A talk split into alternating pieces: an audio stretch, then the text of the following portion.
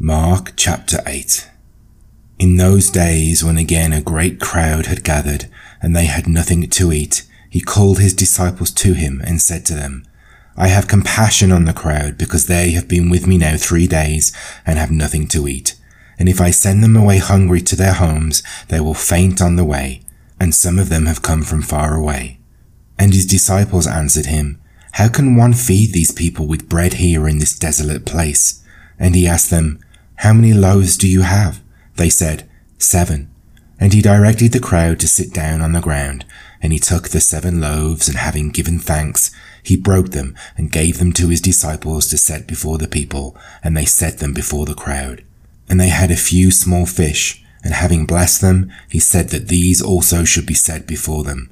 And they ate and were satisfied, and they took up the broken pieces left over, seven baskets full and there were about four thousand people, and he sent them away. And immediately he got into the boat with his disciples and went to the district of Dalmanutha. The Pharisees came and began to argue with him, seeking from him a sign from heaven to test him. And he sighed deeply in his spirit and said, Why does this generation seek a sign? Truly I say to you, no sign will be given to this generation. And he left them, got into the boat again, and went to the other side. Now they had forgotten to bring bread, and they had only one loaf with them in the boat. And he cautioned them, saying, Watch out, beware of the leaven of the Pharisees and the leaven of Herod. And they began discussing with one another the fact that they had no bread. And Jesus, aware of this, said to them, Why are you discussing the fact that you have no bread? Do you not yet perceive or understand? Are your hearts hardened? Having eyes do you not see, and having ears do you not hear, and do you not remember? When I broke the five loaves for the five thousand, how many baskets full of broken pieces did you take up? They said to him, Twelve. And the seven for the four thousand, how many baskets full of broken pieces did you take up? And they said to him, Seven. And he said to them, Do you not yet understand? And they came to Bethsaida, and some people brought to him a blind man and begged him to touch him. And he took the blind man by the hand and led him out of the village. And when he had spit on his eyes and laid his hands on him, he asked him, Do you see anything? And he looked up and said, I see people, but they look like trees walking.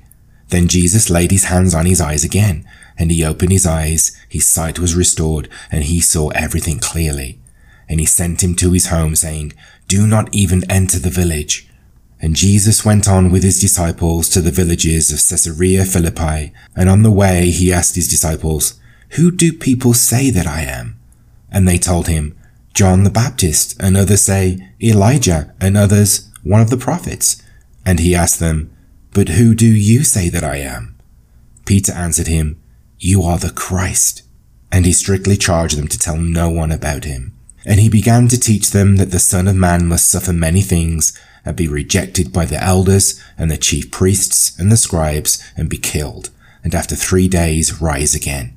And he said this plainly, and Peter took him aside and began to rebuke him. But turning and seeing his disciples, he rebuked Peter and said, Get behind me, Satan, for you are not setting your mind on the things of God, but on the things of man. And calling the crowd to him with his disciples, he said to them, if anyone would come after me, let him deny himself and take up his cross and follow me. For whoever would save his life will lose it, but whoever loses his life for my sake and the gospel's will save it. For what does it profit a man to gain the whole world and forfeit his soul? For what can a man give in return for his soul? For whoever is ashamed of me and of my words in this adulterous and sinful generation, of him will the Son of Man also be ashamed when he comes in the glory of his Father with the holy angels.